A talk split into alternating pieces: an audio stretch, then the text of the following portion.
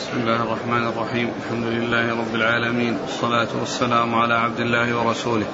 نبينا محمد وعلى آله وصحبه أجمعين. أما بعد فيقول الإمام الحافظ أبو عبد الله ابن ماجه القزويني رحمه الله تعالى يقول في سننه باب النهي عن الإمساك في الحياة والتبذير عند الموت.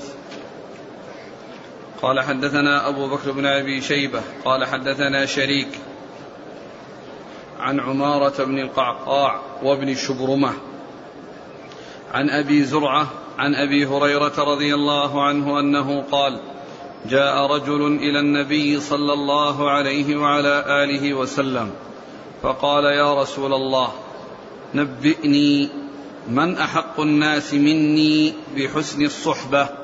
فقال نعم وأبيك لتنبأن أمك. قال ثم من؟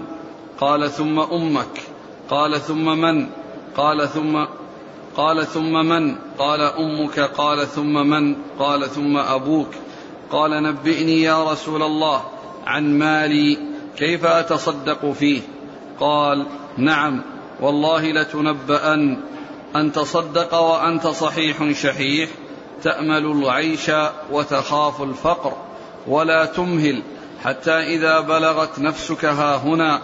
قلت ما ما لي لفلان وما لي لفلان وهو لهم وإن كرهت. بسم الله الرحمن الرحيم. الحمد لله رب العالمين وصلى الله وسلم وبارك على عبده ورسوله نبينا محمد وعلى آله وأصحابه أجمعين. أما بعد يقول لنا ابن ماجه رحمه الله باب في النهي عن الإمساك عن الصدقة في الحياة والتبذير عند الموت. والمقصود من هذه الترجمة هو بيان أن الإنسان في حياته إذا أعطاه الله مالا فإنه يسعى ويحرص على بذله في وجوه الخير يعني في حياته في صحته وعافيته وغناه وخوفه من الفقر فإنه يحسن يعني في ماله ويتصدق ويخرج من ماله من الصدقات والإحسان للإحسان إلى الناس. ولا يترك في حال الإنفاق في حال حياته فإذا جاء الموت وأقبل الموت اتجه إلى أنه يصرف الأموال فيقول لفلان كذا ولفلان كذا ولفلان كذا.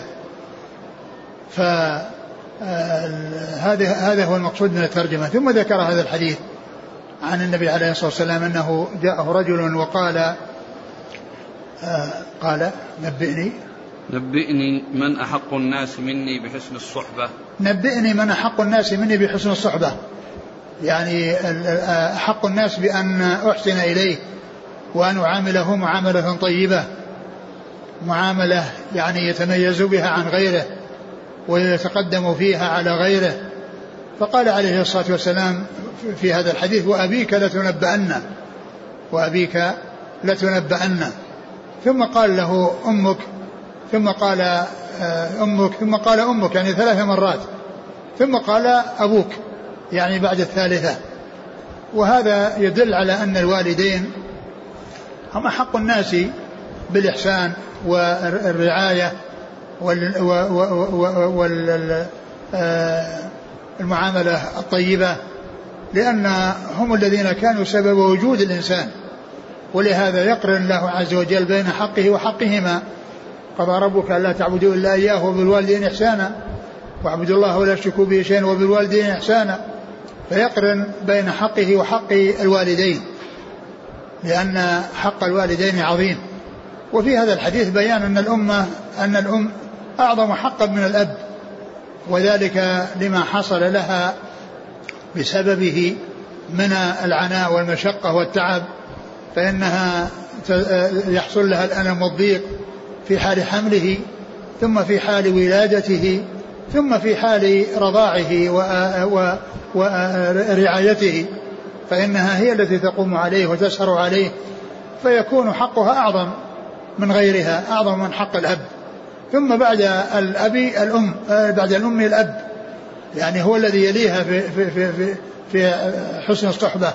وما ينبغي أن يكون عليه الرجل مع غيره من الناس فيقدم والديه ويقدم الأم على الأب فيكون لها يعني الحظ الأكبر والنصيب الأوفر. وذلك لأنه حصل منها ما حصل, حصل لها ما حصل من المشقة في الحمل وفي وفي الوضع وفي الرضاع والعناية به في حال صغره قد جاء في هذه الجملة وأبيك. وكلمة أبيك هذا يعني قسم بأبي المخاطب. ومن المعلوم أنه قد جاءت الأحاديث عن رسول الله عليه الصلاة والسلام بأن الحلف لا يكون إلا بالله. كما جاء في الحديث لا تحلفوا بآبائكم ولا بأمهاتكم ولا تحلفوا بالأنداد. ولا تحلفوا إلا بالله ولا تحلفوا إلا وأنتم صادقون. ولا تحلفوا إلا بالله ولا تحلفوا إلا وأنتم صادقون. فقصر الحلف على أن يكون بالله حيث قال ولا تحلفوا إلا بالله. وكذلك جاء في الحديث صحيح من كان حالفا فليحلف بالله أو ليصمت. من كان حالفا فليحلف بالله أو ليصمت. وقد جاء في هذه الرواية وجاء أيضا في صحيح مسلم في بعض الروايات ولكن الذي جاء في صحيح البخاري وغيره بدل آه، وأبيك والله كما جاء في الرواية في, في الجملة الثانية التي بعد هذا لأنه قال والله وهنا قال وأبيك. فيعني العلماء تكلموا في التوجيه أو بالجواب عن هذه عن هذه الرواية. وأحسن ما قيل فيها أنها شاذة أنها شاذة لأن الرواة الذين هم أوثق من غيرهم ممن روى هذه الكلمة آه، آه، أتوا بالحلف بالله بوالله بدل وأبيك فيكون ذلك هو المحفوظ وهذا هو الشاذ وهذا أحسن ما قيل في آه، الجواب عن عن هذه عن الحلف في هذا الحديث وما يماثله من الأحاديث. قال أمك ثم أمك ثم أبوك إيش بعده؟ قال نبئني يا رسول الله عن مالي كيف أتصدق فيه؟ قال نعم والله لتنبأن أن تصدق وأنت صحيح شحيح تأمل العيش وتخاف الفقر ولا تمهل حتى إذا بلغت نفسك ها هنا قلت مالي لفلان ومالي لفلان وهو لهم وإن كرهت ثم ذكر يعني بعد ذلك السؤال أنه قال يعني آه، نبئني عن مالي. فقال والله لتنبأن والله لتنبأن. هنا قال والله. و والله لتنبأن. نعم أن تصدق وأنت أن تصدق. الجواب أنك تتصدق وأنت صحيح. شحيح. تأمل آه، تخشى الفقر تأمل, تأمل العيش. تأمل العيش يعني تأمل البقاء في هذه الحياة وتخشى الفقر. يعني فيكون آه، تتصدق في حال صحتك وعافيتك وحال آه، سعتك وغناك. ولا تؤخر وتمهل حتى إذا جاءت صارت روحها هنا يعني عند الغرغرة وعند الموت وعند فراق الحياة عند ذلك يرخص عنده المال فيتصدق ويقول لفلان كذا ولفلان كذا. فالرسول عليه الصلاة والسلام أرشده بأن يتصدق وأن ينفق في حال سعته وفي حال كونه آه، يأمل في الحياة ويطمع في الحياة وكذلك أيضا آه، يخشى الفقر. وأما إذا قارب الموت ورخصت عنده الدنيا ورخص عنده عنده المال فهذا ليس هذا المكان الذي آه، آه، ينفع فيه الإنفاق. وكذا وقوله لفلان كذا ولفلان كذا ولفلان كذا وقد كان لفلان كذا. يعني بالنسبة لكونه يجود بالمال في آخر في آخر حياته. ومعلوم أن مثل ذلك أنه لا يجوز لأنه آه، إعطاء بذل المال في في مرض مثله المخوف يعني حيث يكون متهما بحرمان الوارثين فإن ذلك لا يصح ولا يجوز له أن أن يفعل ذلك. أن تتصدق وأنت؟ أن تصدق وأنت صحيح شحيح تأمل يعني صحيح يعني كونك في حال صحتك وعافيتك ليس في حال مرضك ومفارقتك للدنيا وشحيح يعني آه تمسك المال وتحرص على إبقائه تخشى من الفقر لأن الحياة أمامك يعني آه, آه، تأمل تأمل في الحياة. فيمسك الإنسان يخشى أن يخشى الفقر يخشى الفقر. والشاعر يقول لولا المشقة ساد الناس كلهم الجود يفقر والإقدام قتال. لولا المشقة ساد الناس كلهم لولا أن السؤدد لا يحصل بالمشقة ما بقي أحد إلا وهو سيد. إذا كان السيادة بالمجان وبدون مقابل فكل يكون سيدا. ولكن السؤدد لا يحصل إلا بالمشقة وليس كل يصبر على المشقة. ولهذا قال الجود يفطر. الإنسان كونه يبذل يؤدي هذا إلى الفقر وليس كل يصبر على هذا. والإقدام قتال يعني في الوغاء وفي الجهاد في سبيل الله يعني فيه إزهاق النفوس وفيه الموت. وفيه القتل وليس كل يعني يصبر يعني على ذلك. نعم أنت تصدق وأنت صحيح شحيح تأمل العيش تأمل العيش يعني تأمل الحياة. يعني عندك طول الأمل وتخشى الفقر. أما الإنسان إذا عاين الموت وقارب الموت فإن المال يرخص عنده يكون رخيص. فقد يبذره وقد يتصرف فيه تصرفا غير صحيح. ولا تمهل حتى إذا بلغت نفسك ها هنا قلت ما لي لفلان وما لي لفلان وهو لهم وإن كرهت. ولا تمهل يعني تؤخر تؤخر الإحسان إلى إلى حين المرض وحين الموت وحين معاينة الموت وإنما ينفقه صحيحا شحيح يأمل في الحياة ويخشى الفقر. أما إذا رخصت عنده الدنيا لا يمهل الإنسان إلى أن ترخص عنده الدنيا ويعاين الموت ويقول لفلان من كذا ولفلان من كذا. نعم. قال حدثنا أبو بكر بن أبي شيبة ثقة أخرج أصحاب الكتب إلا الترمذي. عن شريك. بن عبد الله النخعي الكوفي صدوق أخرج له البخاري تعليقا ومسلم وأصحاب السنن عن عمارة بن القعقاع. وهو ثقة أخرج أصحاب الكتب. وابن شبرمة. عبد الله بن شبرمة ثقة أخرج له. قال تعليقا ومسلم وأبو داود والنسائي بن ماجه. نعم. عن أبي زرعة. أبي زرعة بن عمرو بن جرير وهو ثقة أخرج أصحاب الكتب. عن أبي هريرة. أبو هريرة رضي الله عنه عبد الرحمن بن صخر الدوسي أكثر الصحابة حديثا. قال حدثنا أبو بكر بن أبي شيبة. قال حدثنا يزيد بن هارون. قال أنبأنا حريث بن عثمان. قال حدثني عبد الرحمن بن ميسرة عن جبير بن نفير عن بش عن بسر بن جح بن جحاء عن بسر بن جحاش القرشي رضي الله عنه أنه قال بزق النبي صلى الله عليه وسلم في كفه ثم وضع أصبعه السبابة وقال يقول الله عز وجل أنا تعجزني ابن آدم وقد خلقتك من مثل هذه فإذا بلغت نفسك هذه وأشار إلى حلقه قلت أتصدق وأنا أوان الصدقة. ثم ذكر هذا الحديث عن ابن جحاش اسمه؟ بسر بن بسر بن جحاش. رضي الله عنه أن النبي صلى الله عليه وسلم بزق يعني في يده ثم وضع إصبعه السبابة على هذا البزقة التي في يده. وقال ابن آدم ابن آدم يقول الله عز وجل يقول الله عز وجل أنا تعجزني يقول الله عز وجل أنا تعجزني. وقد خلقتك من مثل هذه يعني من ماء مهين يعني من مثل هذه البزقة التي هي مهينة والتي آه، آه، وضعها النبي صلى الله عليه وسلم في يده ووضع إصبعه السبابة عليها يشير إليها. قال وقد خلقتك من مثل هذه يعني من, من المني الذي هو ماء مهين. الذي هو ماء مهين. أن تعجزني وقد خلقتك. من مثل نعم. هذه. نعم. فإذا بلغت نفسك هذه وأشار إلى فإذا حلقه بلغت نفسك هذه يعني وأشار إلى حلقه يعني عند النزع وعند خروج الروح.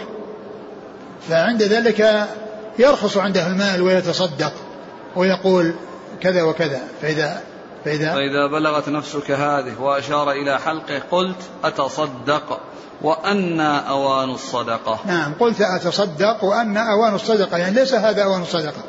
أوان الصدقة أن تتصدق وأنت صحيح شحيح. تأمل في الحياة وتخشى الفقر. أما إذا يئست من الحياة وشارفت أو قاربت مغادرتها والانتقال إلى الدار الآخرة وإلى الحياة الأخرى عند ذلك تقول أتصدق؟ أن هذا ليس أوان الصدقة. أوان الصدقة هو الذي جاء مبينا في الحديث السابق أن تصدق وأنت صحيح شحيح. تأمل في العيش وتخشى الفقر. قال حدثنا أبو بكر بن أبي شيبة عن يزيد بن هارون. ثقة أخرج أصحاب الكتب. عن حريز بن عثمان. وهو؟ ثقة أخرج البخاري وأصحاب السنن. نعم. عن عبد الرحمن بن ميسرة. وهو؟ مقبول أخرج أبو داود بن ماجه. نعم. عن جبير بن نفير. وهو ثقة أخرج له. خالد المفرد ومسلم وأصحاب السنن. نعم. عن بسر بن جحاش. رضي الله عنه أخرجه ابن ماجه. نعم. قال رحمه الله تعالى باب الوصية بالثلث. قال حدثنا هشام بن عمار والحسين بن الحسن المروزي وسهل. قالوا حدثنا سفيان بن عيينة عن الزهري عن عامر بن سعد عن أبيه رضي الله عنه أنه قال مرضت عام الفتح حتى أشفيت على الموت. أشفيت. حتى أشفيت على الموت. فعادني رسول الله صلى الله عليه وسلم فقلت أي رسول الله إن لي مالا كثيرا وليس يرثني إلا ابنة لي. أفأتصدق بثلثي مالي؟ قال لا. قلت فالشطر؟ قال لا. قلت فالثلث قال الثلث والثلث كثير. إنك أن تذر ورثتك أغنياء خير من أن تذرهم عالة. يتكففون الناس.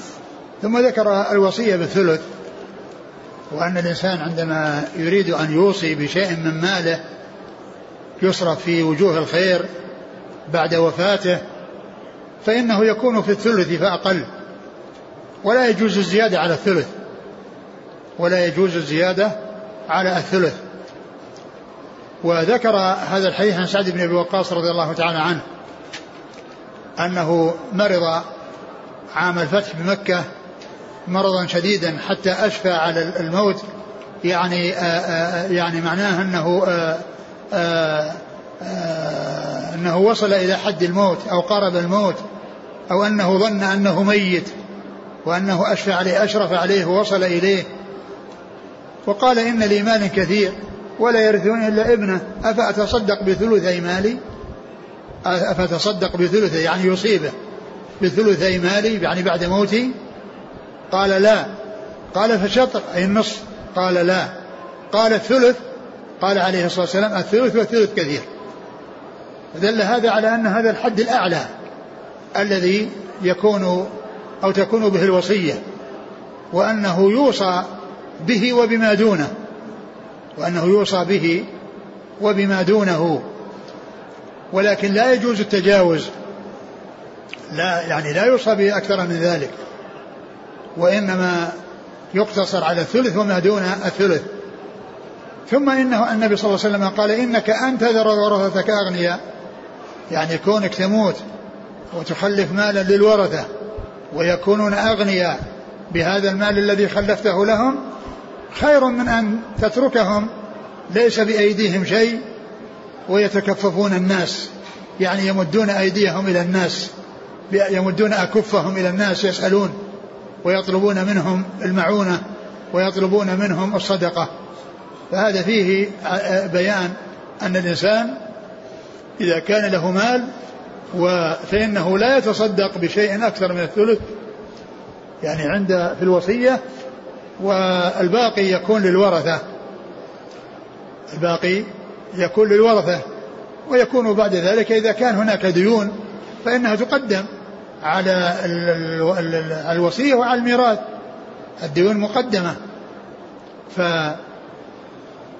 فكون الإنسان آه، آه، يترك لورثته مالا يستغنون به عن الناس ويستغنون به عن سؤال الناس هذا خير وأفضل يعني من كون الإنسان يتصدق بماله ثم يترك ورثته فقراء يتكففون الناس يمدون أيديهم للناس يطلبون منهم أن يضعوا في أيديهم شيء.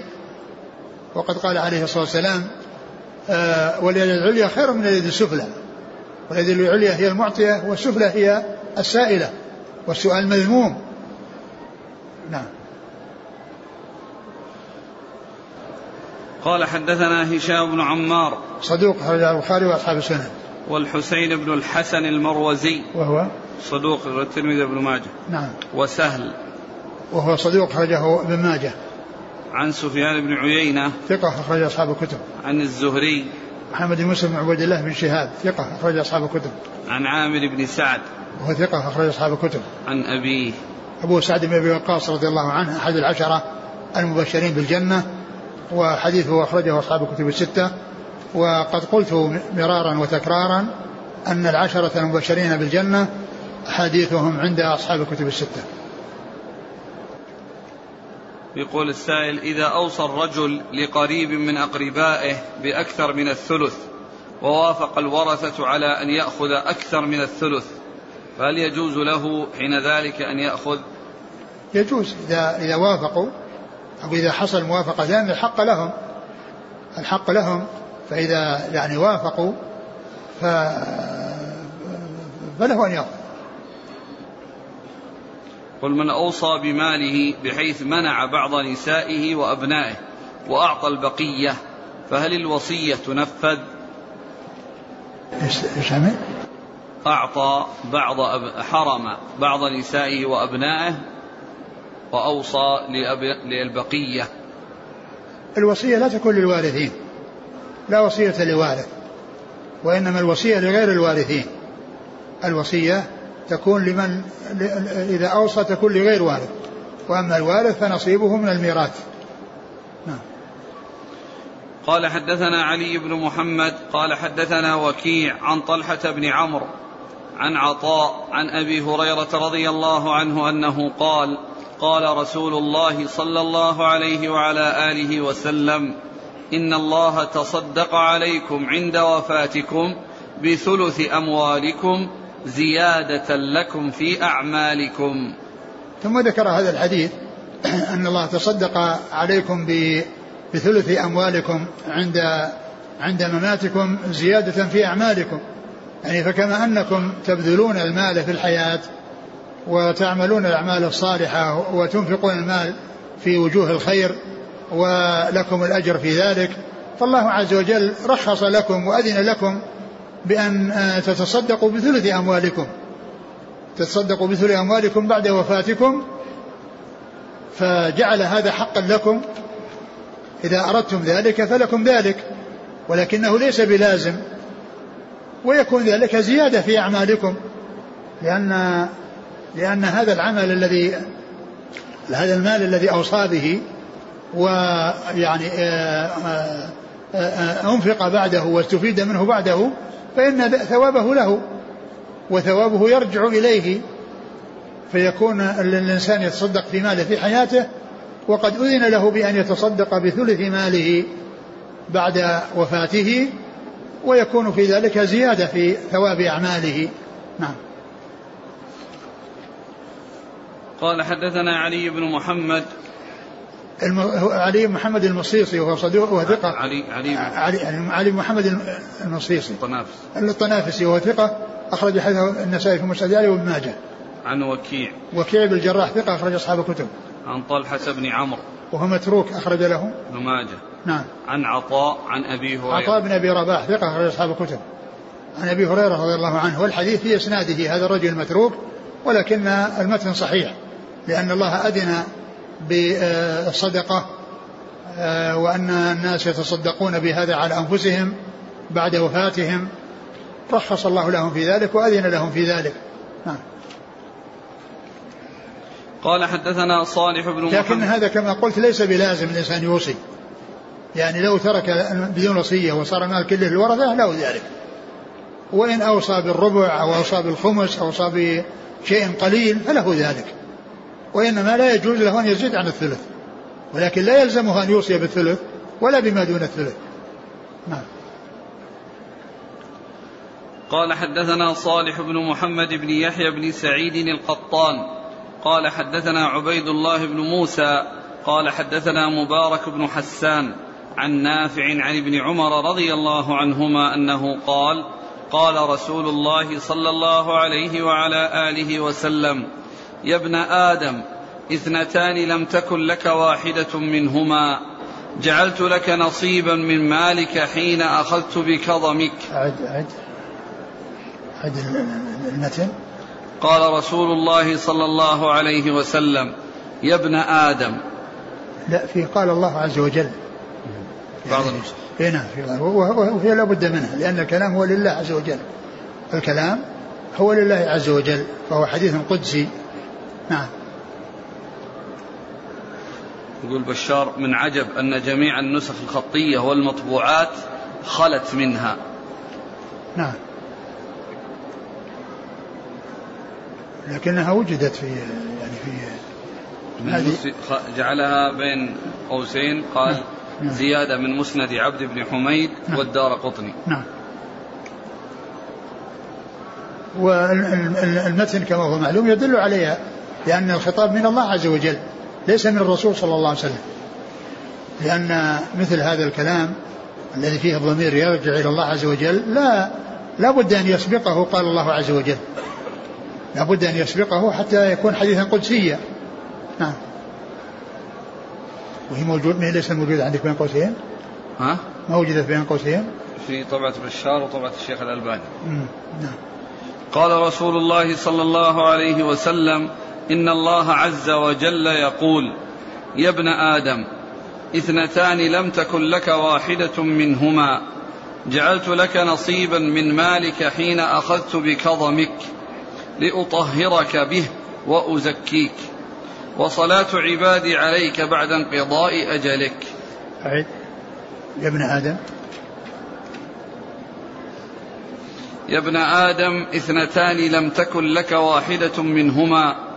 جعلت لك نصيبا من مالك حين أخذت بكظمك لأطهرك به وأزكيك. وصلاة عبادي عليك بعد انقضاء أجلك. يعني عند يعني هذا الحديث القدسي أقول يا ابن آدم اثنتان لم تكن لك واحدة منهما. لو تكن واحدة منهما يعني من قبل نفسك وإنما كانت من بفضل من الله عز وجل وبامتنان من الله عز وجل وبفضل وإحسان منه إليك. إحداهما أو الأولى منهما أن جعل أن جعل له نصيبا من ماله عند خروج روحه وخروج نفسه ومفارقته الحياة. يعني يخرج يعني هذا أذن له بأن يخرج هذا المال ليطهره به ويزكيه ويكون زيادة في في في في, في ثوابه. وزيادة في حسناته يعني الذي هو الوصية التي أذن له فيها. والثاني صلاة عبادي عليك يعني كونهم يصلون عليه صلاة الجنازة ويدعون له. فالله عز وجل هو الذي شرع هذا وهو الذي أذن بهذا وليس هذا من قبل الإنسان وإنما هو من قبله سبحانه وتعالى. نعم. قال حدثنا صالح بن محمد بن يحيى بن سعيد. مقبول. أبو داود في مسند مالك وابن ماجه. نعم. عن عبيد الله بن موسى. ثقة أخرج أصحاب الكتب. عن مبارك بن حسان. لين أخرج البخاري في المفرد وابن ماجه. نعم. عن نافع عن ابن عمر. نعم. نافع مولى بن عمر ثقة أخرج أصحاب الكتب. نعم. والحديث في إسناده هذا اللين. ومعلوم أن أن أن الله أن أن الله عز وجل يعني جعل آه هذا صدقة كما مر في الحديث السابق على الإنسان تكون زيادة في أجره وأيضا كون الله شرع للناس أن يصلوا على كل من مات من المسلمين ويكون أن يحصل لهم الدعاء والشفاعة له وهذا كله من فضل الله عز وجل وإحسانه. نعم. هذا الأخ أرسل ورقة يقول أنه في السلسلة الضعيفة 4042 آه، الشيخ الألباني قال أن هذا الوهم من مبارك بن حسان حيث جعل الحديث من كلام النبي صلى الله عليه وسلم والصواب أنه قدسي. هو لابد أن يكون قدسيا لأن الكلمات التي فيه ضمير ضمير التكلم هو لله عز وجل ليس للرسول صلى الله عليه وسلم. قال حدثنا علي بن محمد قال حدثنا وكيع عن هشام بن عروة عن أبيه عن ابن عباس رضي الله عنهما أنه قال وددت أن الناس غضوا من الثلث إلى الربع لأن رسول الله صلى الله عليه وسلم قال الثلث كبير أو كثير ثم ذكر هذا الأثر عن ابن عباس رضي الله تعالى عنهما قال وجدت لو أن الناس غضوا يعني في وصاياهم من الثلث إلى الربع. لأن النبي صلى الله عليه وسلم قال الثلث والثلث كثير. فمن أجل قوله والثلث كثير ابن عباس يقول يود أن الناس لا يوصون بالثلث وإنما يوصون بما هو دونه وهو الربع. وجدت أن الناس غضوا يعني في وصاياهم عندما يوصون يوصون بالربع وألا يوصوا بالثلث يعني من يعني من باب الأولى ليس من باب أنه لا يجوز لأن الرسول صلى الله عليه وسلم قال الثلث والثلث كثير يعني معناه أنه يسوغ له أن آه، يوصي به.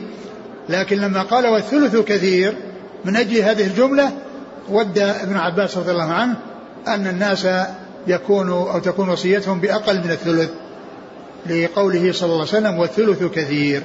نعم. قال حدثنا علي بن محمد عن وكيع عن هشام بن عروة. هشام بن عروة ثقة أخرج أصحاب الكتب. عن أبي عروة بن الزبير ثقة فقيه أخرج أصحاب الكتب. عن ابن عباس. نعم. قال رحمه الله تعالى باب لا وصية لوارث. قال حدثنا أبو بكر بن أبي شيبة. قال حدثنا يزيد بن هارون. قال أنبانا سعيد بن أبي عروبة عن قتادة عن شهر بن حوشب عن عبد الرحمن بن غنم. عن عمرو بن خارجة رضي الله عنه أن النبي صلى الله عليه وسلم خطبهم وهو على راحلته وإن راحلته لتقصع بجرتها. بجر بجرتها. بجرتها وإن لغامها ليسيل بين كتفي. قال إن الله قسم لكل وارث نصيبه من الميراث فلا يجوز لوارث وصية. الولد للفراش وللعاهر الحجر ومن ادعى إلى غير أبيه أو تولى غير مواليه فعليه لعنة الله والملائكة والناس أجمعين. لا يقبل منه صرف ولا عدل أو قال عدل ولا صرف. ثم ذكر باب لا وصية لوارث. يعني أن الوصية عندما يؤتى بها وعندما تكتب فإنه لا يكون للورثة فيها نصيب. وإنما تكون لغير الورثة. وأما الورثة فيكفيهم ما أعطاهم الله عز وجل. وكان وكانت قبل أن تنزل آيات المواريث كان جاء في القرآن الوصية يعني ترك خيرا للوالدين والأقربين. ولكنه بعد ذلك جاءت آيات المواريث وأعطت كل وارث حقه. فقال عليه الصلاة والسلام لا وصية لوارث. قال إن الله إن الله الحديث إن الله قسم لكل وارث نصيبه من الميراث. إن الله قسم لكل وارث نصيبه من الميراث. فلا وصية لوارث. يعني لأن الوصية تكون لغير الوارثين. والوصية للوالدين والأقربين بالمعروف يعني هذا إنما كان قبل أن تنزل آيات المواريث. فكونه يوصى لهم كان قبل أن تنزل آيات المواريث. وبعد نزولها لا يوصى لهم ولا لغيرهم لا يوصى لأي وارث سواء كان من الوالدين كان من الأصول أو الفروع أو الحواشي. الذين هم الإخوان والأعمام وأبناء الأخوان وأبناء الأعمام الأشقة ولأب هذا هو الذي دل دل عليه الحديث. إن الله قسم قسم لكل, لكل وارث. حقه من الميراث فلا وصية لوارث. ثم قال الولد للفراش وللعاهر الحجر. ثم قال الولد للفراش. يعني هذه مجموعة من الأحاديث في موضوعات متعددة في إسناد واحد. الولد للفراش. يعني أن الأمة أو المرأة إذا كان يعني حصل الزنا يعني منها فإن وحصل حمل فإنه يكون لصاحب الفراش. الذي هو الزوج أو السيد الذي آه، آه، تكون الأمة يعني موطوءة له. أما إذا كانت ذا الزوج فإن الولد للزوج. الأمة إذا كانت ذا زوج فإن الولد لزوجها. قال الولد للفراش يعني لصاحب الفراش. الذي هو الزوج أو آه، سيد الذي له وطء أمته. الذي له وطء أمته فإنه يلحق به. يعني نسب ذلك الولد ولا والعاهر له الحجر. الذي الزاني ليس له ولد ولا يحصل بسبب الزنا ولدا وإنما يحصل الخيبة والخسارة ويحصل الجلد إن كان بكرا ويحصل الرجم إن كان آه ثيبا. نعم. ومن ادعى إلى غير أبيه أو تولى غير مواليه فعليه لعنة الله والملائكة والناس أجمعين. من ادعى إلى غير أبيه يعني ترك نسبه وانتسب إلى غير يعني أبيه وإلى غير يعني آه، أهله وأسرته وانتسب إلى غيرهم أو عبدا تولى غير مواليه مملوكا تولى غير مواليه قال إنه مولى لفلان. الذين هم ليسوا موالي وترك الذين هم موالي فإن من حصل منه ذلك فهو متوعد بهذا الوعيد عليه لعنة الله والملائكة والناس أجمعين لا يقبل الله منه صرف ولا عدل أو لا يقبل منه صرف آه، عدل ولا صرف. نعم. قال حدثنا أبو بكر بن أبي شيبة عن يزيد بن هارون. نعم. عن سعيد بن أبي عروبة. ثقة أخرج أصحاب الكتب. عن قتادة. ثقة أخرج أصحاب الكتب. عن شهر بن حوشب. وهو, وهو, وهو صدوق. كثير الأوهام كثير الإرسال والأوهام. نعم. رجل البخاري في المفرد ومسلم وأصحاب السنن. نعم. عن عبد الرحمن بن غنم. عبد الرحمن بن غنم هو سلم. له رؤية. اختلف في صحبته وقيل من كبار التابعين. نعم. أخرج البخاري تعليقا وأصحاب السنن. نعم. عن عمرو بن خارجة. رضي الله عنه أخرج له. الترمذي والنسائي بن ماجه. نعم. أن النبي صلى الله عليه وسلم خطبهم وهو على راحلته. أن النبي خطبهم وهو على راحلته. وكان مما قال يعني هذا الكلام الذي جاء في هذا الحديث قال خطبه على راحلته.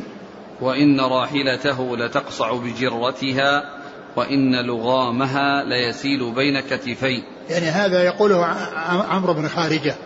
يعني معناه أنه كان يعني يقودها وأنه كان قريبا من النبي صلى الله عليه وسلم وهو يخطب على على على ناقته وقال تقصع بجرتها.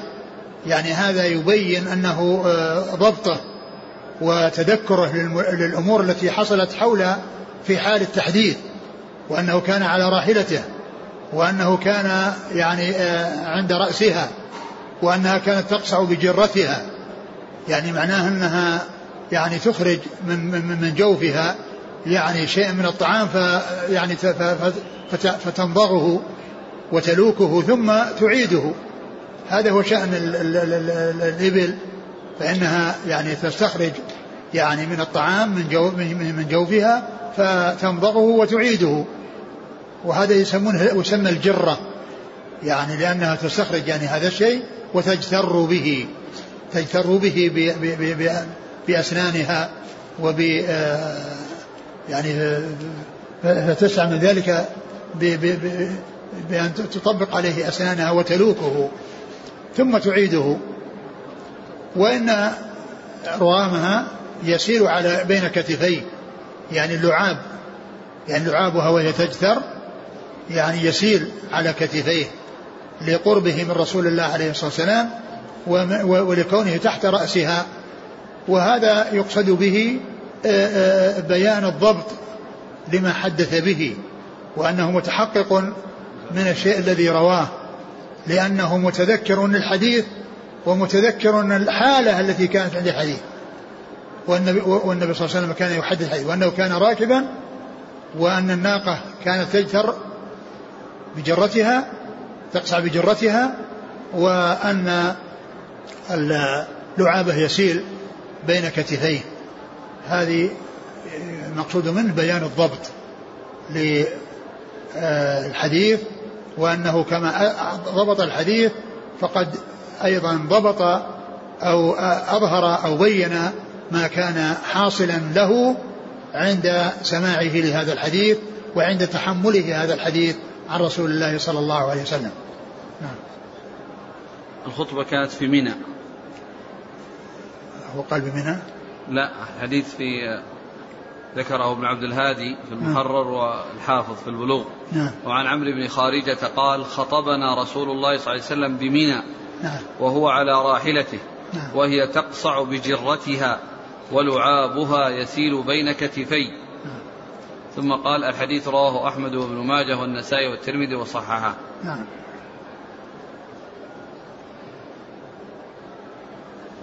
وإن لغامها ليسيل بين كتفين. لغامها لعابها قال حدثنا هشام بن عمار قال حدثنا إسماعيل بن عياش عن قال حدثنا شرحبيل بن مسلم الخولاني قال سمعت أبا أمامة الباهلي رضي الله عنه يقول سمعت رسول الله صلى الله عليه وسلم يقول في خطبته عام حجة الوداع إن الله قد أعطى كل ذي حق حقه فلا وصية لوارث. ثم ذكر هذا الحديث عن أبي أمامة ومثل الحديث الذي قبله أعطى كل ذي حق حقه يعني بالميراث فلا وصية لوارث. أعطى كل ذي حق حقه بالميراث. وهذا كما هو معلوم يعني جاء في القرآن يعني في أول سورة النساء يعني آه يعني آيتان. الآية الأولى في عمودي النسب الذين هم الفروع والأصول. والآية الثانية في الذين لا يرثون إلا بالفرض ولا يكونون من أهل التعصيب أبدا وهم الأزواج والإخوة لأم. يعني هؤلاء جاءوا في في آية. لأنهم لا يرثون إلا بالفرض. وأما الذين عمودي النسب يرثون بالفرض والتعصيب. يرثون بالفرض وبالتعصيب. و وفي آخر النساء يعني آه، آية آية الكلالة وهي في الإخوة الأشقة والإخوة لأب. لأن الإخوة لأم جاءوا مع الزوجين في الآية الثانية. والآية الأخيرة التي ختم في سورة الناس آية الكلالة التي هي في الإخوة الأشقة والإخوة لأب. وأما يعني آه، الأعمام وأبناء الأعمام وكذلك أبناء الإخوة فإن السنة بينت أن أنه بعد إعطاء كل ذي فرض فرضه فإن الباقي يكون لأولى رجل ذكر لأقرب رجل ذكر لأقرب رجل ذكر يعني من من من, من ذوي رحمه ومن من عصبته فيقدم الإخوة الأشقة ثم الإخوة لأب ثم أبناء الإخوة الأشقة ثم أبناء الإخوة لأب ثم الأعمام الأشقة ثم الأعمام لأب ثم أبناء الأعمام الأشقة ثم أبناء الأعمام لأب.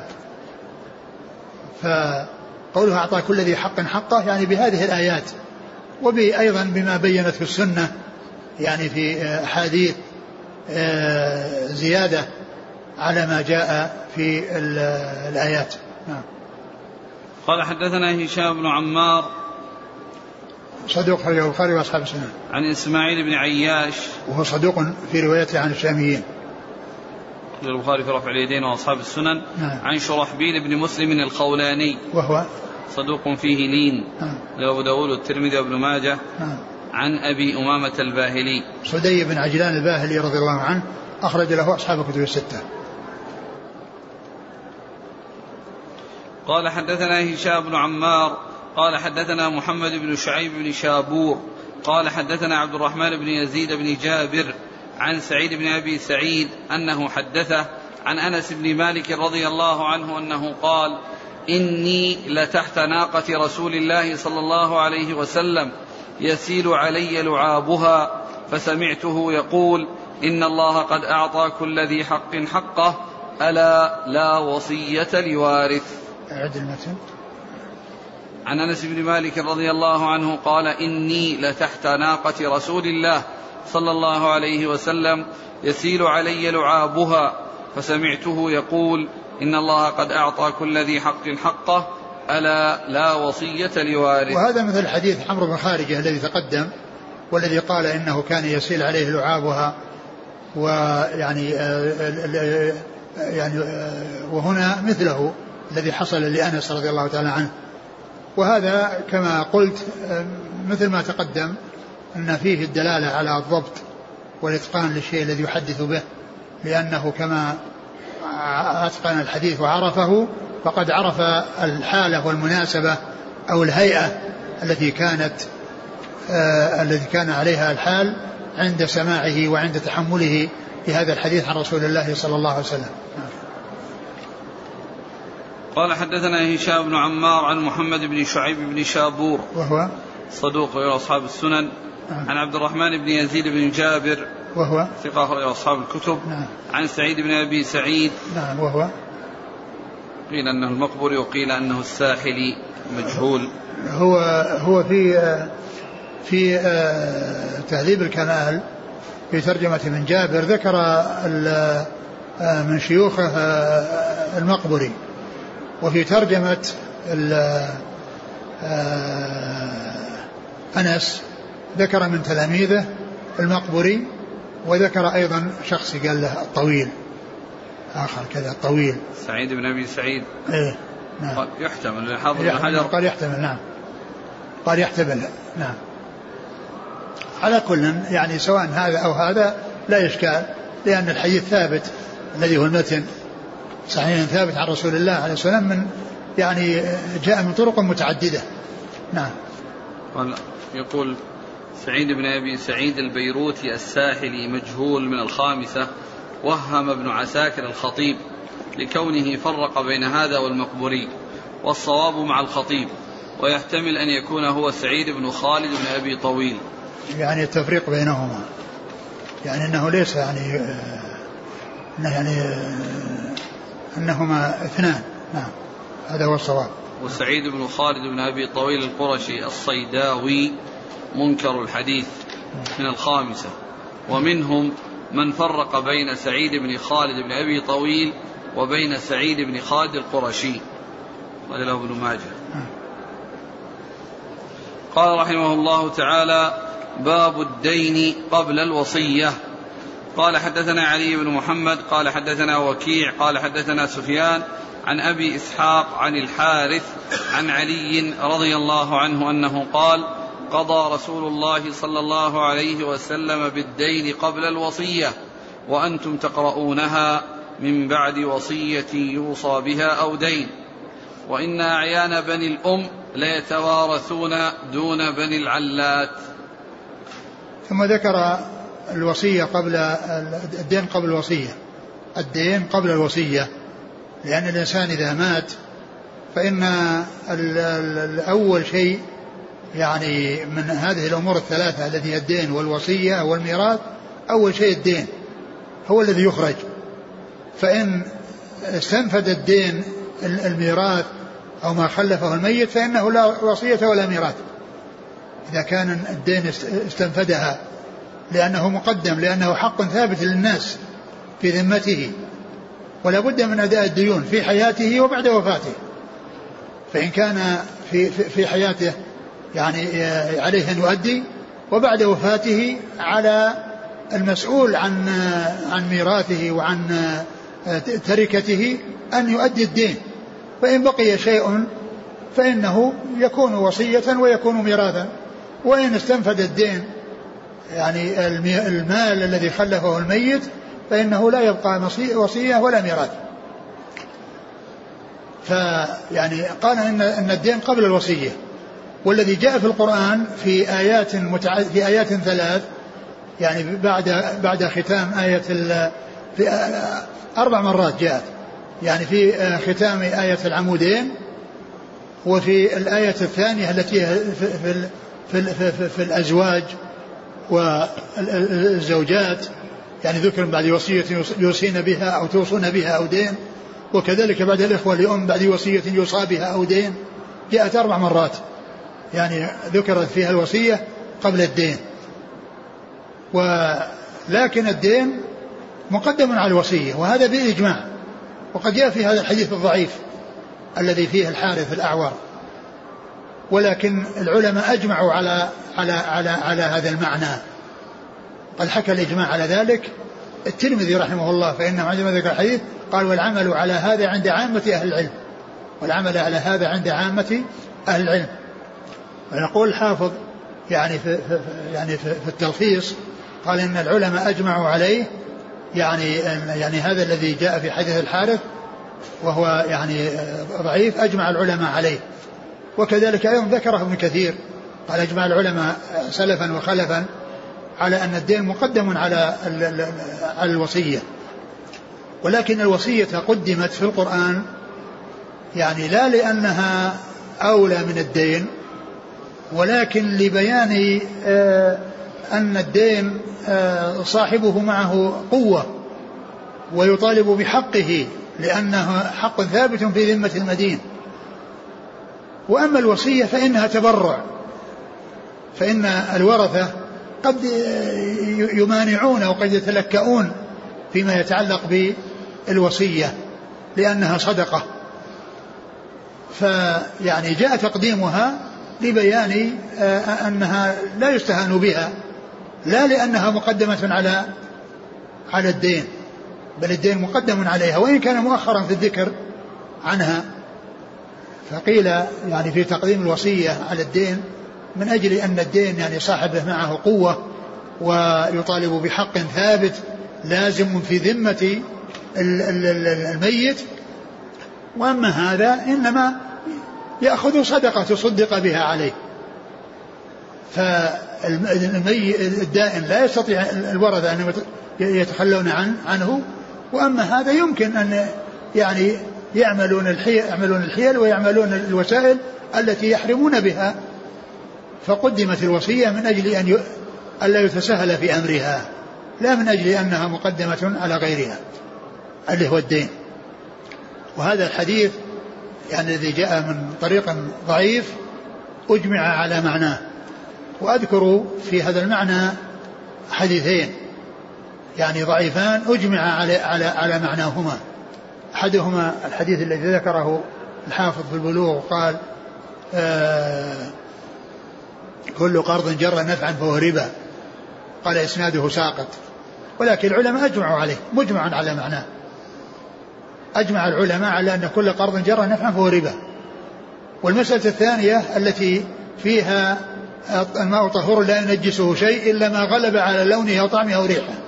فإن هذه الزيادة التي هي غلب على لونه أو طعمه أو ريحه هذه جاءت في سنادها رشدين بن سعد وهو ضعيف ولكن المعنى أجمع عليه. أجمع العلماء على أن الماء إذا تغير بنجاسة سواء تغير عن الطعم أو الريح أو اللون فإنه يكون نجسا. ف والحديث جاء بالاستثناء بطريق ضعيف إذا هذه ثلاث مسائل أو ثلاثة أحاديث ضعيفة أجمع على ما دلت عليه. وليس المعول عليه الحديث الضعيف وإنما التعويل على الإجماع وأن العلماء أجمعوا على ذلك. هذه الذي معنا الدين قال الوصية وكل قرض جر نفعا فهو ربا وإلا ما غلب على لونه هي طعمه أو ريحه نعم. قضى رسول الله صلى الله عليه وسلم بالدين قبل الوصية وأنتم تقرؤونها من بعد وصية يوصى بها أو دين وإن أعيان بني الأم ليتوارثون دون بني العلات. أعيان بني الأم الأعيان هم الإخوة هم الأشقة هم الأشقة الذين يعني شاركوا الميت في أبيه وأمه. الذين شاركوا الميت في أبيه وأمه. هذا يقال لهم إخوة أشقة ويقال لهم أعيان. ويقال لهم الأعيان. وأما إذا شاركوه في أبيه دون أمه فيقال لهم العلات. وإذا شاركوا في الأم دون الأب يقال لهم الأخياف. إذا شاركوا في الأم دون الأب بأن تكون أبنى من أم واحدة والآباء متعددين. يعني ال يعني ال يعني أم واحدة والأبناء متعددين قالها يقال لهم أخياف.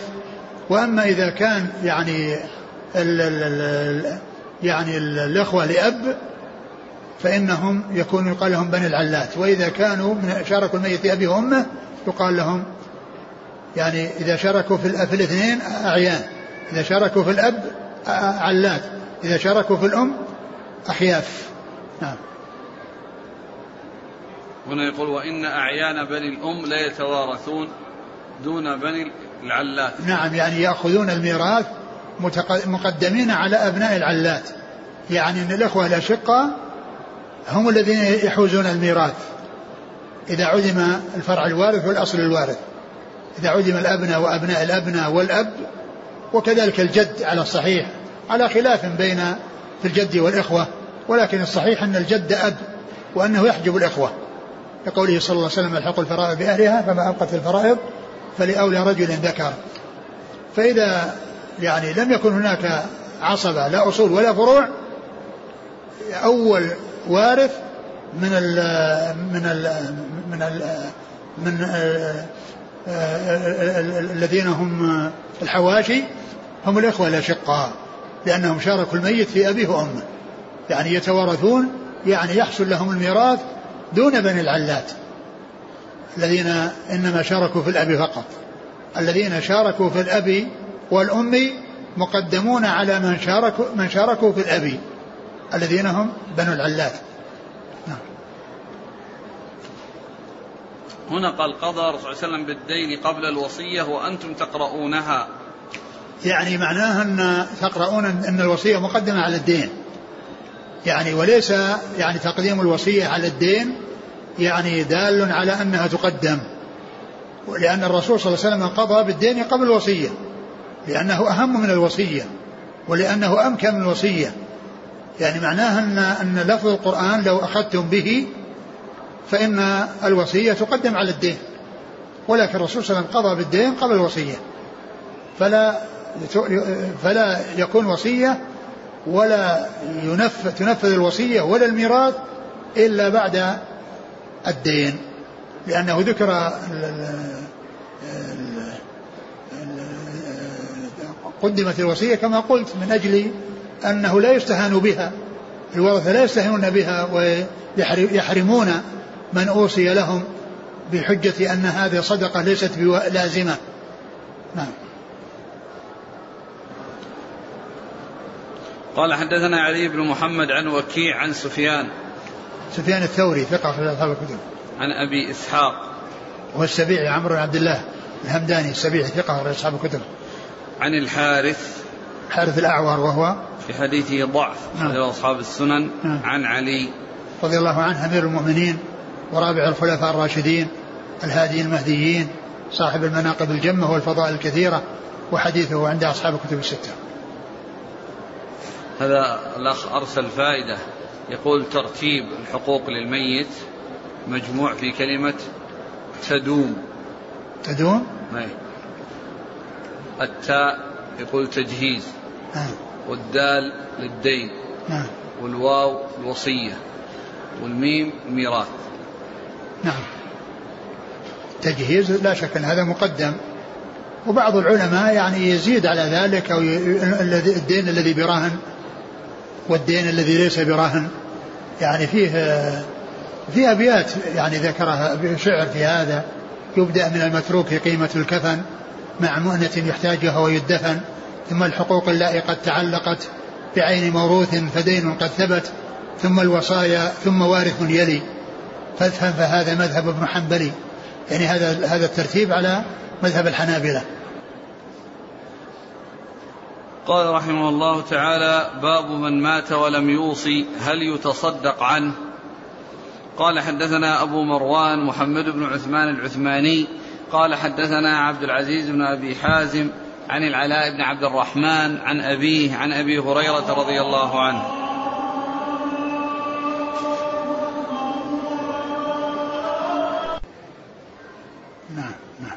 قال حدثنا أبو مروان محمد بن عثمان العثماني قال حدثنا عبد العزيز بن أبي حازم عن العلاء بن عبد الرحمن عن أبيه عن أبي هريرة رضي الله عنه أن رجلا سأل رسول الله صلى الله عليه وسلم قال إن أبي مات إن أبي مات وترك مالا ولم يوصي فهل يكفر عنه أن فهل يكفر عنه أن إن تصدقت عنه؟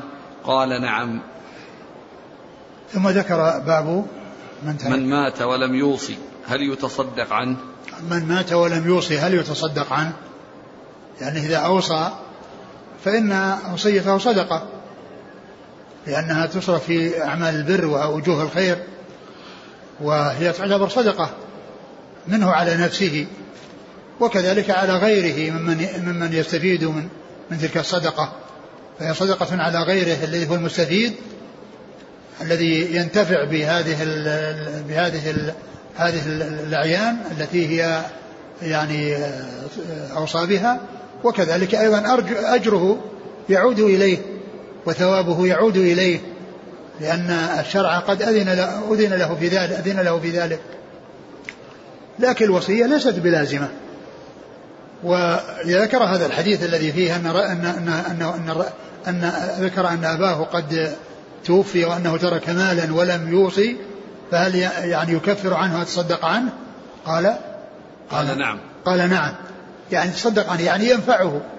ومن المعلوم أن أنه إن تصدق عنه من ماله أو تصدق عنه من خارج المال بأن يتصدق عنه أقاربه لأن الصدقة عن الميت جاءت بها السنة وهي ثابتة عن رسول الله عليه الصلاة والسلام سواء كانت من ماله أو من مال غيره. إذا لم يوصي. أما إذا أوصى فإنه تنفذ الوصية. وإن لم يوصي واتفق الورثة على أنهم يخرجون مقدارا معينا أو كل المال إذا اتفقوا على أنهم يتركونه له وأن يكون صدقة له أو شيئا منه فإن ذلك لهم.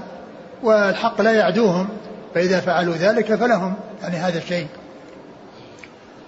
فالرسول صلى الله عليه وسلم قال نعم. وهذا يدل على أن الإنسان لا يلزم أن يوصي وأنه إذا إذا كان له مال لا يلزم أن يوصي. لأن الرسول صلى الله عليه وسلم يعني سئل عن هذا الرجل الذي له مال ولم يوصي.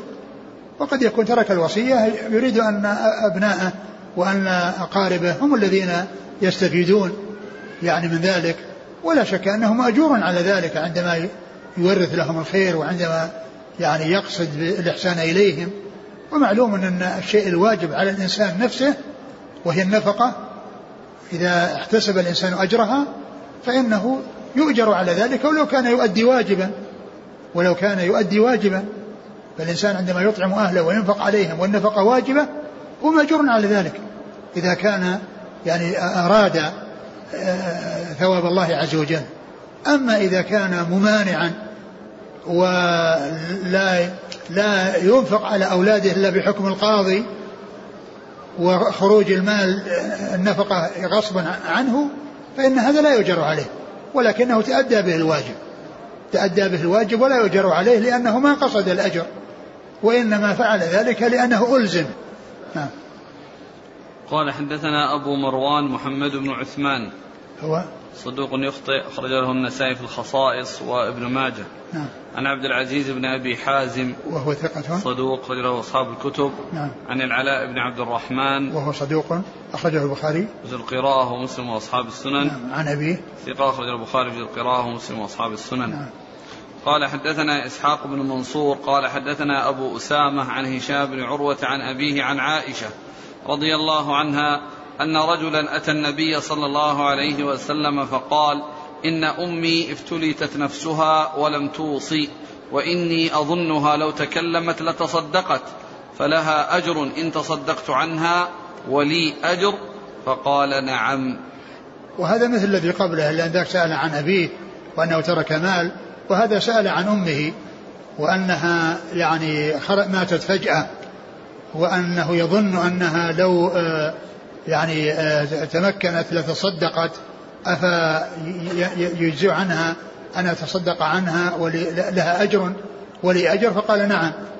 يعني فإذا آه، الورثة تصدقوا عن عن الميت بشيء من ماله أو تصدقوا عنه بشيء من أموالهم فإنه يؤجر على ذلك وهم يؤجرون على ذلك. والصدقة هي من جملة الأشياء التي تنفع الأموات. يعني بسعي الأحياء. وهي مما وردت به السنة. يعني فالسنة وردت في الصدقة وردت في الحج والعمرة وردت في الدعاء. وكذلك بالنسبة للصوم الواجب من مات وعليه صيام صام عنه وليه فيدل على أنه ينفع. ولكن الشيء الذي لم يرد فإنه يوقف يعني عنه. ولا يقدم على شيء بأن يعني يعني يقرأ القرآن للأموات ويهدى ويهدى للأموات لأنه ما جاء شيء يدل عليه. فينفع الأموات في حدود ما ورد ولا يقدم على نفعهم بشيء لم يرد. نعم. قال حدثنا إسحاق بن منصور. هو الكوسج ثقة أخرج أصحاب الكتب إلا أبا داود. عن أبي أسامة. حماد بن أسامة ثقة أخرج أصحاب الكتب. قال رحمه الله تعالى باب قوله ومن كان فقيرا فليأكل بالمعروف قال حدثنا أحمد بن الأزهر قال حدثنا روح بن عبادة قال حدثنا حسين المعلم عن عمرو بن شعيب عن أبيه عن جده رضي الله عنه أنه قال جاء رجل إلى النبي صلى الله عليه وسلم فقال لا أجد شيئا وليس لي مال ولي يتيم له مال قال كل من مال يتيمك غير مسرف ولا متأثل مالا. قال وأحسبه قال ولا تقي مالك بماله. ثم ذكر يعني بعد ذلك باب باب باب قوله تعالى ومن كان فقيرا فليأكل معروف باب قوله ومن كان فقيرا فليأكل معروف يعني المقصود بذلك ولي اليتيم. وقد جاء في القرآن فمن كان غنيا فليستعفف ومن كان فقيرا فليأكل معروف وهذا في أولياء اليتامى. وهذا فيما إذا كان يعمل على أموالهم. فإن كان غنيا فالأولى أن لا يأخذ شيئا وإن كان فقيرا فله أن يأكل معروف يعني مقابل عمله ومقابل تنميته المال. أما كونه حافظا للمال ويأكل منه فليس له ذلك يعني مجرد حفظ. فإنه لا يأكل منه وإنما يتركه لليتيم. ولكن كان يسعى ويعمل على تنميته فله مقابل عمله. إن كان فقيرا يأخذ ما يستحقه بالمعروف. وإن كان غنيا فالأولى في حقه أن يستعفف. وألا يعني يحاسب ال ال ال ال اليتيم بأن يشاركه. يعني هذا الأولى في حقه. المطلوب منه أن يستعفف. وأما هذا فله أن يأكل معروف. أذن له أن يأكل بالمعروف. يعني وقد بين النبي صلى الله عليه وسلم في هذا الحديث يعني المعروف قال غير مسرف يعني مسرف بأن يكثر من الأكل وأن يتوسع ولا متأثل يعني بأن يتخذ مالا يعني يضم يضمه إلى ماله أو يعتبره يعني شيئا يملكه ويصير من جملة ماله. وكذلك لا يقي ماله به يعني معنى ذلك أنها أن أن أن أنه يريد أن يبقي على ماله وأن لا ينقص ماله. وإنما النقص يريد أن يكون من مال من مال اليتيم فلا يقي آه، ماله أي ولي اليتيم بمال اليتيم بمال آه، بمال اليتيم. نعم. قال حدثنا أحمد بن الأزهر. هو صدوق أخرج له. مساء بن ماجه. نعم. عن روح بن عبادة. ثقة أخرج أصحاب الكتب. عن حسين المعلم. وهو ثقة أخرج أصحاب الكتب. عن عمرو بن شعيب. صدوق أخرجه البخاري. في جزء القراءة وأصحاب السنن. عن أبيه عن أبي شعيب محمد وهو صدوق أخرجه البخاري في الأدب المفرد في جزء القراءة وأصحاب السنن. عن جده. عن جده عبد الله بن عمرو بن العاص رضي الله تعالى عنهما وقد أخرج حديثه أصحاب الكتب الستة. والله أعلم وصلى الله وسلم وبارك على عبده ورسوله نبينا محمد وعلى آله وأصحابه أجمعين. جزاكم الله خيرا وبارك الله فيكم وألهمكم الله الصواب ووفقكم للحق. نفعنا الله بما سمعنا غفر الله لنا ولكم وللمسلمين أجمعين. سبحانك اللهم وبحمدك. أشهد أن لا إله إلا أنت أستغفرك وأتوب إليك.